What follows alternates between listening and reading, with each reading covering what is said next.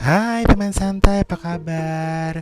Balik lagi sama gue di podcast Santai Shy Kalian semua baik-baik aja kan? Semoga semuanya sehat selalu ya kan Jangan tidak terjadi apa pun kepada kalian Nah teman santai, kalian pernah gak sih berada di fase di mana kalian tuh ngerasa bahwa udahlah bodo amat udahlah gue nggak peduli lagi. Yang penting gue happy. Atau fase di mana kalian ngerasa bahwa uh, hidup kalian tuh terlalu banyak tekanan. Tapi mau keluar dari tekanan tersebut kalian tuh ngerasa berat gitu. Sehingga bodoh amat tuh sulit untuk kalian lakukan. Gitu. Nah beberapa temen gue sih berhasil ya temen santai untuk mencapai fase di mana udah bodoh amat untuk segala hal yang memberatkan hidup dia. Yang penting dia happy dia bisa melakukan sesuatu yang emang dia senengin atau dia impikan. Jujur gue itu termasuk yang sangat sulit untuk bersikap bodoh amat. Karena gue tuh tipe yang mudah sekali memikirkan banyak hal termasuk hal sekecil apa pun. Gitu. Sampai mungkin gue begitu detailnya sampai-sampai ketika semut aja tuh ya kayak jalan di kaki gue tuh gue nyaman gitu. Gue ngerasa apaan sih nih ganggu? gitu. Dan gue tuh bisa menepis tuh uh, semut gitu kan. Ya mungkin ada orang yang ya udah namanya juga semut biarin aja. Kan ada yang seperti itu bodo amat gitu kan. Nah artinya gue terlalu berat tuh mikirin hal-hal yang seharusnya nggak perlu gue pikirin sih gitu. Hal-hal yang seharusnya gue sikapi dengan bodo amat tapi gue enggak. Nah, gue sih cukup salut ya dengan mereka yang sangat bisa untuk bersikap bodoh amat dengan sesuatu yang gak penting dalam hidup mereka. Ya gue nggak tahu ya. Kalau menurut gue sih Memang beberapa orang kan terlahir dengan begitu perasa gitu kan. Yang sangat pemikir Hatinya rapuh atau seperti apa Kayak gitu kan. Ada juga beberapa yang terlahir dengan begitu emosional gitu kan. Atau tumbuh dengan emotional life yang gak stabil di sekitarnya gitu. Atau beberapa terlahir dengan sikap bodoh amat yang sekiranya mengganggu hidup dia Nah, di masa sekarang nih kayaknya untuk bersikap bodoh amat tuh harus benar-benar selektif ya gitu. Artinya kita nggak bisa sembarangan bodoh amat dengan situasi sekarang nih teman santai ya kan. Tahu dong situasinya seperti apa. Di mana segala sesuatu yang memang sedang butuh perhatian ekstra. Jadi seperti kita cukup harus nggak bisa bodoh amat sama diri kita sendiri ataupun orang lain gitu. Jadi kita harus memperhatikan itu. Tapi boleh nggak sih bersikap bodoh amat? Ya bisa boleh bisa enggak gitu kan. Kalau menurut gue ya teman santai, kita tuh merasa bahwa apa yang memojokkan dan membebani hidup kita dirasa kurang memberi faedah atau effort yang signifikan dalam perubahan hidup kita, ya ada baiknya kita perlu bodoh amat dengan dengan situasinya gitu. Namun ketika sesuatu yang memang harus kita perhatikan untuk sesuatu yang baik, kayaknya perlu ditanggapi dengan baik pula ya paling gampang deh gini ini contohnya gue ya ketika gue bikin podcast dan gak banyak yang denger itu gue bisa bilang bodoh amat yang penting gue bikin terus dan gue suka dengan apa yang gue lakukan ini gitu kan. Dengan podcast ini kan ternyata membawa gue kepada sesuatu yang gue sukain sesuatu yang istilahnya kayak gue impikan gitu kan. Jadi kan dulu juga sempat cerita bahwa gue tuh kan punya impian jadi uh, penyiar radio gitu kan. Cuma mungkin kesempatannya belum ada atau mungkin kesempatannya gue lewatkan atau mungkin kesempatannya nggak ada atau mungkin belum waktunya kan gue nggak tahu gitu kan. Tapi ini kan gue suka uh, ngomong istilahnya tuh gue membicarakan sesuatu mengutarakan unek-unek gue apa yang dalam pikiran gue apa yang dalam hati gue tuh dengan dengan omongan gitu. Nah mungkin belum ada hasilnya sih gitu tapi sih gue percaya bahwa apa yang gue jalanin tuh udah ada yang atur aja. Sama juga teman santai apa yang teman jala, uh, teman santai jalanin selama ini pasti udah ada yang atur segalanya gitu. Nah, terkadang gue tuh mau ngeluh ya teman santai dengan segala keadaan yang ada gitu kan. Gue juga merasa bahwa gue tuh seperti nggak bersyukur gitu. Tapi tuh kehidupan tuh apa istilahnya pahitnya kehidupan tuh ya ya begitu gitu yang kadang-kadang bikin gak tahan gitu kan nah temen gue tuh selalu bilang banyak bersyukur dengan apa pun yang lo terima baik itu sedikit maupun banyak gitu kan senang ataupun susah bersyukurlah gitu. Teman gue tuh selalu bilang seperti itu ke gue gitu kan. Nah tapi teman santai bisa nggak kalian berlaku bodoh amat ketika banyak luka di dalam hati kalian atau di dalam hidup kalian gitu kan? Kalau gue sih enggak ya. Jujur aja gue tuh ternyata sangat sulit untuk melupakan hal-hal yang menyakitkan di masa lalu. Nah dulu tuh gue pernah bersikap bodoh amat gitu kan namun terkadang orang lain tuh suka buka luka lama itu gitu kan luka lama tuh bukan perkara hubungan atau pacaran yang sering bikin galau anak muda masa kini ya gitu kan hei anak muda ingat ya fase hidup kalian akan mencapai pada titik di mana galau itu tuh cuma bumbu layaknya micin yang gak wajib-wajib banget kalian pakai ketika masak. Jadi galau itu gak wajib di hidup-hidup kalian itu. Nanti kalian akan mencapai titik itu ingat itu anak muda. Nah, mungkin gue punya perasaan yang terlampau uh, rapuh ya, jadi sehingga jalur ke otak gue tuh cepet banget. Apa yang masuk ke otak gue tuh cepet banget masuk ke divisi memori dalam otak gue. Jadi sehingga sekecil apa pun luka yang ada di hati gue ini akan teringat terus gitu. Dan gue tuh sulit untuk bersikap lebih bodoh amat dengan situasinya.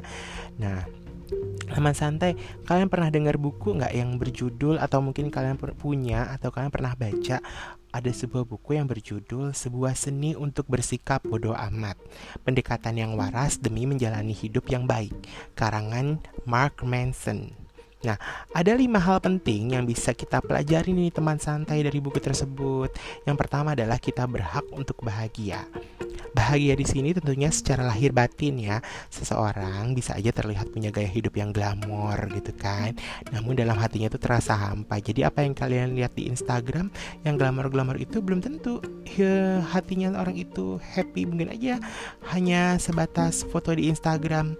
Kita kan nggak juga kita juga nggak pernah tahu gitu kan. Nah, seperti itu juga yang dialami Manson hingga akhirnya dia mencari makna hidup yang baik-baik aja baginya, hidup yang baik dan bahagia bisa dirasakan jika seseorang bisa bodoh amat pada hal-hal yang memang sepantasnya diabaikan. Nah, kini tinggal kamu nih atau kalian nih memilih ingin bahagia seperti sepenuhnya atau tidak atau karena mungkin aja kebahagiaan kalian tuh terasa tidak lengkap karena uh, terlalu fokus pada hal-hal yang sebenarnya nggak penting penting amat di hidup kalian gitu. Nah, yang kedua adalah terlalu fokus pada hal-hal yang harus harusnya bisa diabaikan. Saat kita ped terlalu peduli pada hal-hal ini, kita menghabiskan banyak waktu untuk lari dari masalah kita daripada berdamai dengan masalah itu sendiri gitu. Nah, hal-hal yang dimaksud dengan mention itu tuh berjumlah 8 poin yaitu membuat orang kagum, selalu benar, menjadi sukses, menyenangkan serta sopan, senang, selalu merasa baik-baik aja, menjadi sempurna dan semua aman juga pasti. Jadi menurut Manson, kunci hidup tenang tuh nggak perlu mikirin semua poin-poin di atas gitu. Fokus aja pada hal-hal yang benar-benar kalian pedulikan gitu. Misalkan menjadi sukses, ya fokuslah kalian untuk menjadi sukses gitu. Gak usah pikirin-pikirin omongan orang atau mungkin hal-hal yang mengganggu. Karena kita tidak mungkin baik-baik aja sih sebenarnya juga gitu atau bahagia selalu sepanjang waktu gitu. Nah, yang ketiga adalah cari tahu apa yang sebenarnya uh, layak dipedulikan dan diinginkan. Bener nggak sih kalian tuh memaknai sesuatu dengan segenap hati. Nah, para para orang tua ini kan selalu mengatakan anak mereka adalah segalanya.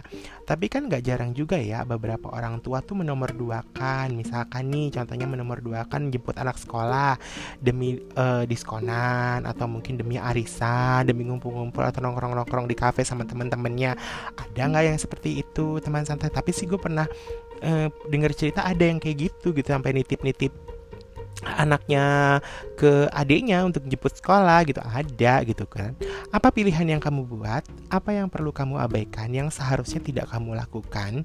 Nah dalam bukunya Manson akan mengajak kamu agar bisa menjawab pertanyaan-pertanyaan tersebut gitu kan. Nah kalian tuh selalu memilih apa yang lebih berharga dari waktu ke waktu.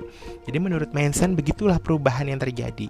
Perlahan-lahan waktu ke waktu dengan apa ya istilahnya dengan setiap pilihan yang kalian buat tuh akan berubah sesuai dengan prioritas dalam hidup kalian kayak gitu. Nah, yang keempat adalah fokus pada hal yang lebih penting. Misalkan saja, nih misalkan kalian sebagai orang tua kan pada akhirnya menyadari tentang entah disco atau nongkrong bareng sama teman-teman di kafe atau arisan yang seharusnya bisa diabaikan atau mungkin bisa dikurangin atau mungkin sedikit kita abaikan atau mungkin dibodoh amatin lah istilahnya kayak gitu kan. Nah, langkah selanjutnya adalah membentuk kesadaran dengan pertanyaan seandainya ya kan? Seandainya saya tidak peduli dengan arisan atau nongkrong-nongkrong dengan teman-teman di kafe apa yang akan terjadi selanjutnya? Gitu kan? Buat beberapa kalimat seandainya yang lain yang masih berhubungan dengan hidup kalian dan bayangkan kira-kira apa yang akan terjadi dengan hidup kalian gitu. Nah, yang kelima adalah semua akan baik-baik saja dengan bersikap bodoh amat. Jadi pada akhirnya kalian akan memahami bahwa semua yang tadinya penting itu ternyata tidak begitu berpengaruh pada hidup kalian. Pelan-pelan akan muncul hal-hal yang di luar kebiasaan nih, gitu kan yang bisa membuat kalian lebih hidup, yang selaras dengan nilai-nilai yang membuat hidup lebih tenang. Nilai-nilai itu yang nantinya akan tumbuh bersama kalian dan membuat kalian bisa memaknai kebahagiaan lewat sikap bodoh amat gitu. Tapi emang bodoh amat tuh penting sih gitu kan ketika kita terlalu mikirin sesuatu dan bergu dan gak guna gitu kan lebih baik tuh bodoh amat gitu kan. Kayak kalian deh misalkan lagi hari raya nih atau lagi acara keluarga gitu kan tiba-tiba ada saudara yang nanya eh, kapan nikah calonnya mana gitu kan. Kapan nih nyusul? Kalau aja acara pernikahan kapan nih nyusul? Apa segala macam. Padahal kan orang tua kalian tuh juga udah ya udah sakarepmu gitu kan mau nikah atau kapan mau nikah ya udah udah mungkin orang tua kalian udah gak nanya gitu kan. Yang mendingan bikin sikap bodoh amat dengan pertanyaan-pertanyaan seperti itu. Atau juga hidup-hidup kalian kan kalian yang memutuskan sendiri apa yang kalian inginkan di hidup kalian kan seperti itu. Ya nggak teman santai ya seperti podcast ini kalau kalian disodorin terus sama gue buat dengerin dan kalian cuman iya iya aja dan nggak dengerin ya gue bodo amat. Yang penting kalian notice bahwa gue punya sesuatu yang gue suka walaupun kalian juga bilang bodo amat. Ya kan? Salam santai shy